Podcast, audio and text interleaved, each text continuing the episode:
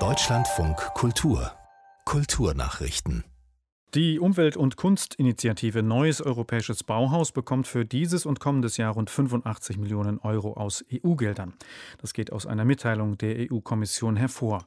Das Neue Europäische Bauhaus war unter anderem von EU-Kommissionspräsidentin von der Leyen ins Leben gerufen worden.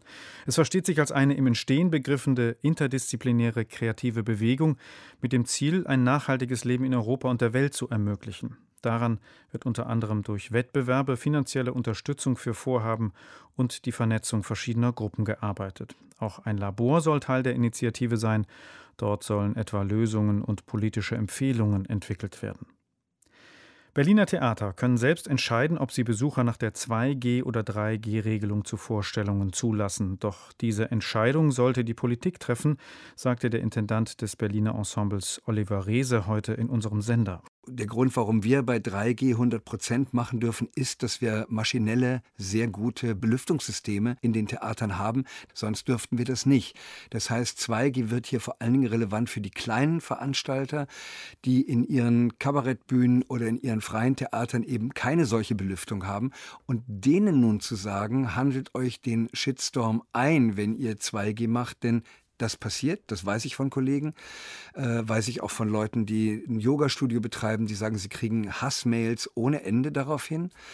Das finde ich ganz schwierig. Der Intendant des Berliner Ensembles Oliver Reese. In Rom wird ein neues Holocaust-Museum gebaut. Wie römische Medien berichteten, starteten gestern die Bauarbeiten. Bisher sind die Räumlichkeiten zur Erinnerung an den Holocaust verteilt untergebracht. Der Neubau soll zentral aus zwei miteinander verbundenen Bauwerken bestehen. Unter anderem erinnert das Museum mit eingravierten Namen an die von der deutschen SS aus Rom deportierten Personen. 1943 waren rund 1000 Juden in Vernichtungslager gebracht worden. Nur eine Frau und 14 Männer kehrten später zurück.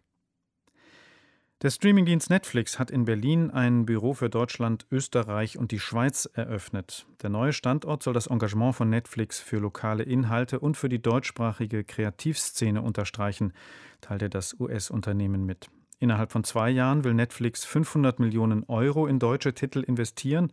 Deutschsprachige Inhalte würden weltweit gesehen, deshalb zählten Deutschland, Österreich und die Schweiz zu den wichtigsten Regionen für das Unternehmen. Von dort habe man zwischen 2018 und 20 mehr als 40 Eigenproduktionen veröffentlicht. Für die nächsten drei Jahre habe man 80 lokale Serien, Filme und Shows mit deutschsprachigem Inhalt geplant. Netflix hatte in Deutschland im vergangenen Jahr rund 11 Millionen Abonnenten. Weltweit sind es rund 210 Millionen.